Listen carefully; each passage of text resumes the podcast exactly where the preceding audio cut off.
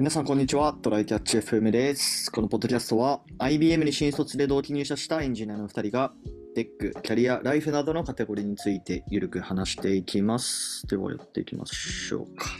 はい、よろしくお願いします。お願いします。結構、宮地ってまだ在在宅勤務の日は多いんだっけ？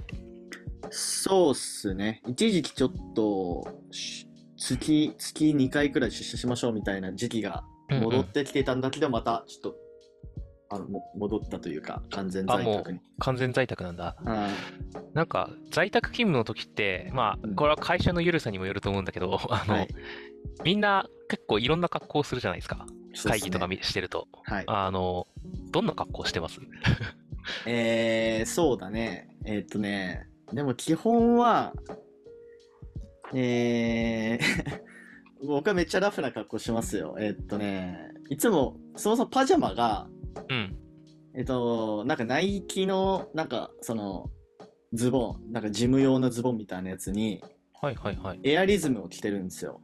うんうんユニクロのね、エアリズムだ。エラえ？エアリズム？サラファイン？よくよくわかんない。あの、あの、ヒートテックの夏版みたいなやつ。あれ、エアリズうん。ムあだエアリズムだね。うん。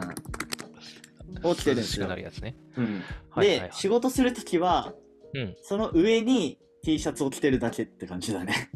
あ、まあ言うて僕も似たようなもんなんだよな。で、あの、で、あとはちょっと冬は、冬はもう、冬なんか変えてたかな？ちょっと上が明らかにパジャマだなってやつの場合は変えるみたいななるほど感じね。にしてるぐらいだったんだけど、ううなんか、ね、去年までは、あの、そういえば夏これ着てたわっていうのを完全に忘れてて、なんか今年の夏何かが違えなと思ってたんだけど、はいはい。僕、毎年、あの別に在宅勤務じゃなくてもプライベートでも、あのうん家でジンベエ着てたんですよ。あ、そうなんだ。なるほどね。で、なんか、なんか足りねえな、2022夏って思ったんだけど、あの、思い出して、で、ジンベエいいよね取り出して、うんそう。で、結構ね、あの、ボロボロになってたんでね、使い古してて、はいはいはい。いいやつ買おうと思って、あの、うん買ってきました。あの、和服専門店で1万円ぐらいのやつ。あ、ちゃんとしたやつなんじゃない？それも。そう、ちゃんとしたやつを。まあなんか本当に全部国産とかで揃えると、あの、で作ったやつは3万とかするらしいんだけど、へなんかーそこの人、接客がめちゃめちゃ正直で、なんか、うんいや、これは言うて、あの、生産ロットの違いみたいなもので、あんまりはいはいそこまで体感に違いはないので、好きな柄のものをで、た好きな手触りのものを選ぶといいですみたいなことを言ってくれて、あ、なるほどね。そうなんだっつって、あの、いろいろちょっと試させてもらった中で気に入ったやつを買ったみたいな感じで。で、えまあ、うちちょっと、うん。はい、あ、あの、まあリノベで、あの、畳の部屋だから、はいはいはいはい。あの、人兵的にも合う、気分的にも合うなっていうのもね、含めてなんだけど、あ、で、何？で、それで、あの、ミーティングと出てるってこと？あ、てか、うんまだ出てなかったけど、去年は普通にジンベエの日もあったし、うなんだ。僕は明日からのウェブミーティングは僕、同僚は僕のジンベエを見ることにそうなるね。あまあまあ、ありだね。そうなんだよね。あ別にねか、ジンベエだからどうっていうことはないからな。うんうんうんなるほどね。なんかその、勤務時の格好っていうところでちょっと思ったりすることがあるんですけど、はい。なんかその、本当にリラックスできる格好でやった方がいいのか、うん。はたまた、えー、ある程度ちょっとその、なんだろう、気が引き締まる、ちゃんとした格好でやった方がいいのか、っていうのはどっちなんだろうってたまに思ったりする。まずパーソナリティはあると思うんだけど、なんか、ああの、緩い方がいいわみたいな人とそうでない人。で、あとは多分切り替えじゃない？なんか同じ部屋でやるなとか言うじゃん、寝るのと。まあそうですよねなん。かベッドの上で仕事すんなとか、スマホいじんなみたいな話があるから、多分、あの、いつもとちょっと違う感はあってもいいかもねっていうのはあるなる。ほどね。なるほど、なるほど。そうか。いや、僕は全然そんなことをしないけど。そう、たまにやっぱね、あのーまあちゃんと私服を着て、うん。で、まあ、あのー会社に行くことによって、こう、戦闘モードになるというか、こうスイッチが切り替わるみたいなことは、まああるだろうなと思って。そうね、うん。やっぱオフィス行くと違う感じあるとかはね、今でも感じるから、うん。その辺はあるかもしれないな。あとね、あの、対外向けみたいな感じで、で、よそとの会議の時とか、あの、なんだ、面談、採用面談の時とかはさ、なんかまあね、襟のある、ポロシャツとかね、夏だったら着てたんだけど、あの、なんか、なんだ、が、他のよ、よその、きょあのーな、なんだっけ、よその会社さん、別にお客さんってわけじゃなくて、あの、ちょっとシステム的に協力してる会社とか。とやるとき、なんかそんなにカメラオンにしねえなっていう話に気づき、なるほど。あの、内部よりもね。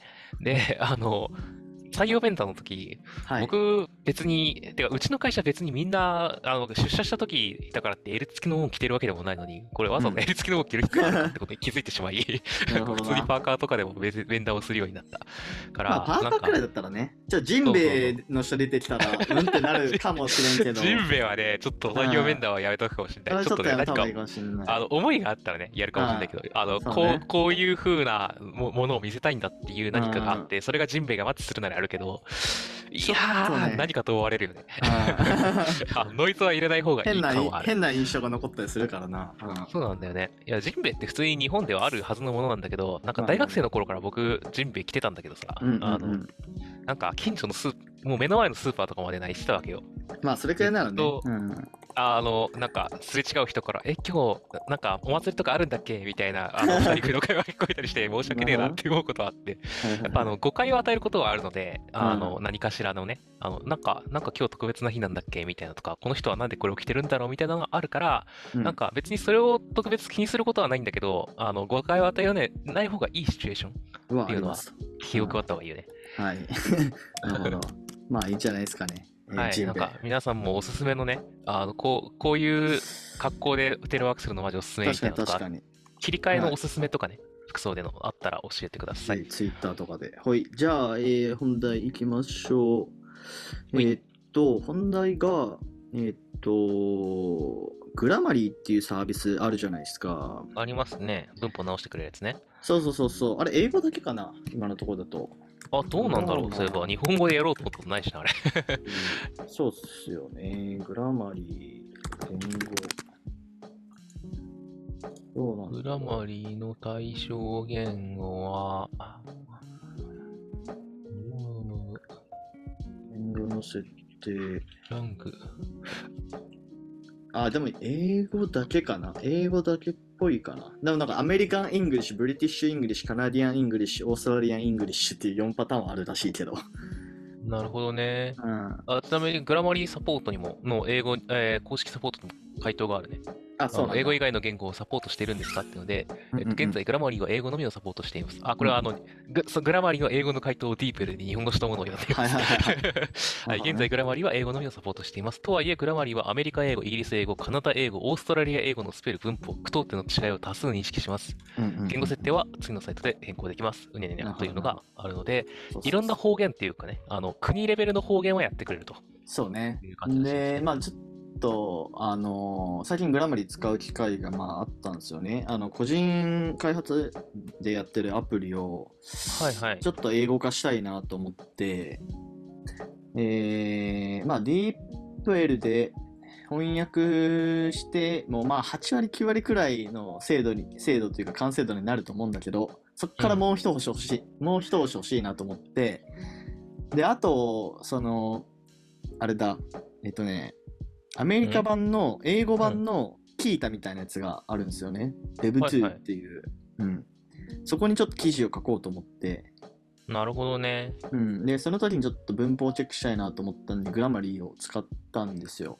まあ、ちょっとその使用感とかちょっと共有しようかなという回なんですけど、いいっすね。拡張とかでも使ったりするからね。 Notion とかにも確そうそうそうそうか入れれるし、あの VS コードで、あーあ拡張でね、そう、あの、コメントのチェック、コメント文のチェックに使ってる同僚がいる。うんうんうんうん。僕も一時期使ってたんだけど、なんかちょっとごちゃごちゃしちゃって、一旦やめちゃってるけど、まあ、そうね。ちゃんとした文章書くときはやっぱ使った方がいいっていうのと、うん。あとね、あのーそもそもこれネイティブでも結構使うらしいっていうのが、あの、ええそうなんだってちょっと思った点なんですよね。そう、なんかなさ、アメリカちょっと微妙に話取れるけど、なんかうんネイティブの英語力の話、めちゃめちゃ、なんか両極端な話を聞くんだよね。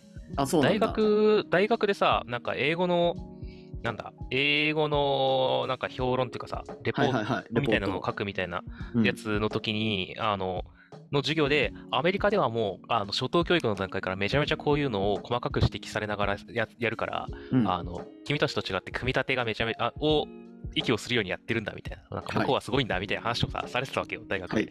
でも、なんか、あの、後々他のところでアメリカ全体の一般的なものとしては、その、なんか全然みんな英語の単語とか英語力みたいなものはそんなに高くは実はないみたいな話とか、あの、ポンポン間違えるし、あの、そういう訂正みたいなものも使ったりするみたいな話を聞いて、うんなんか、ポジショントークが両側にすごくありそうっていうのが実、際のとこどうなんだろうな。どっちなんだろうね。いや、なんか、あの、いろんなところで情報収集した人の話を聞きたいよねっていうのはんあるなというのが、で、ちょっと横にスッキリされたけど、はい、アメリカ人も使うんだね、ね。そうだね。まあ、あと普通にアメリカの大学に留学してる、ね、その別の国から来た人って多分山ほどいるはずだから、まあそういう人たちがレポート書くときにもめちゃめちゃ使うだろうし、うんう。ん。宮地みたいにディープ L プラス、あのディープ L 結構同じものを2回訳しちゃったりするから、その辺を自分でちょっと取り除いた後でグラマリーかけてっていうので、完成させる人も結構最近増えてるよね。しかもね、えっとね、グラマリーいいなと思ったところは、うん。あのーその、まあ今さっき言ったアメリカ英語、カナダ英語みたいなそういう方言のに加えに加えて、うんあのシチュエーションみたいなのもなんか選択できるんだよね。フォーマルなのか、なんああ。かすごいカジュアルな感じなのかとか、アカデミックなのかとか。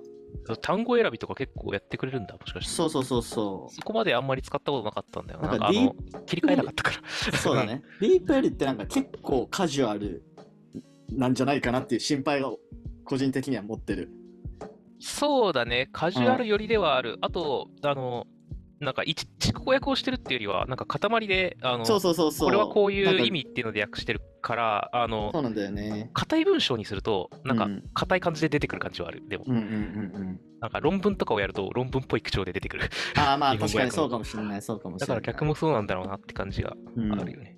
まあだからそういう部分をちょっとグラマリーでちゃんとそのシチュエーションとかを指定して、うんまあだから俺の場合はウェブアプリだからまあそこまで硬くなく、うん。まあ、ちょっとカジュアルな感じでもいいっちゃいいんだけど、うん。うん。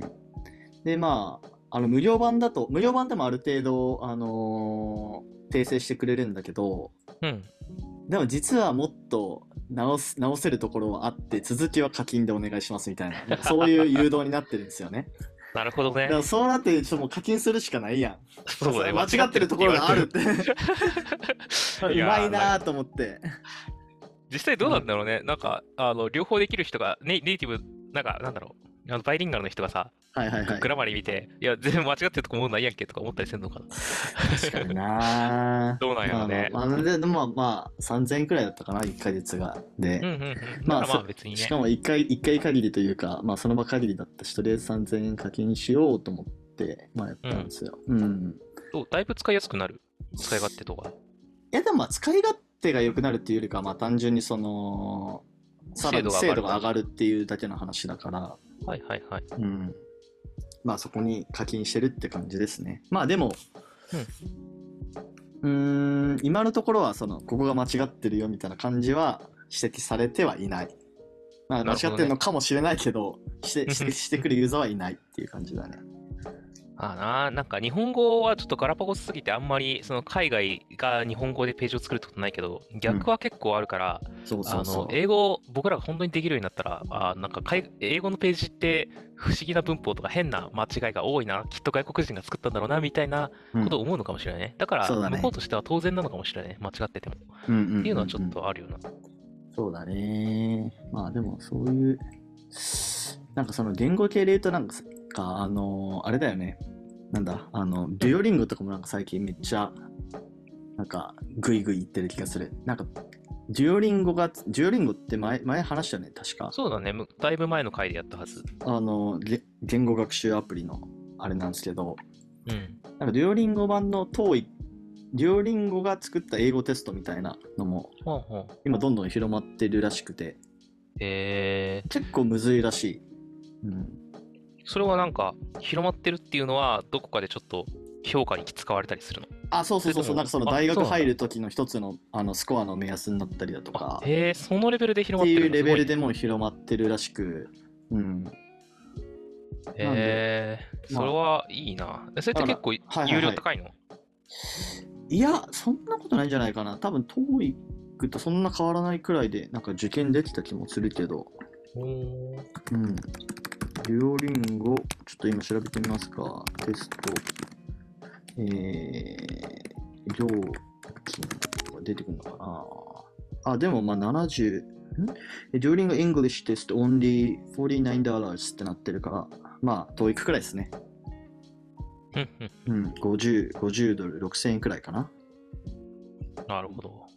そうそう選択肢が増えるのはいいことなんじゃないかな？多うんう分。んうんうん。まあ、しかもこっちの方がやっぱ、どうなんだろう。ト TOEIC よりはグローバルに認められるやつなのかな？知らんあ、けど。そうなのか。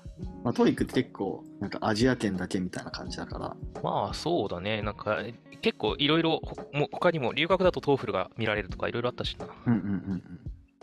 まあ、そんな感じです。ちょっと話もそれちゃいましたけど、まあ、そういうのもあるというそうだね感じですね。。 Grammarly もなんか、あの、がっつり校正してみしたい人は、あの、課金してみるといいかもしれないですね。はい。じゃあ、終わりましょうか。はい。はい。では、こんな感じでですね、週2回のペースで配信しているので、Apple Podcast もしくは Spotify でお聞きの方、ぜひ、フォローレビュー、えーしていただけると嬉しいです。では、今回も聴いていただき、ありがとうございました。ありがとうございました。またね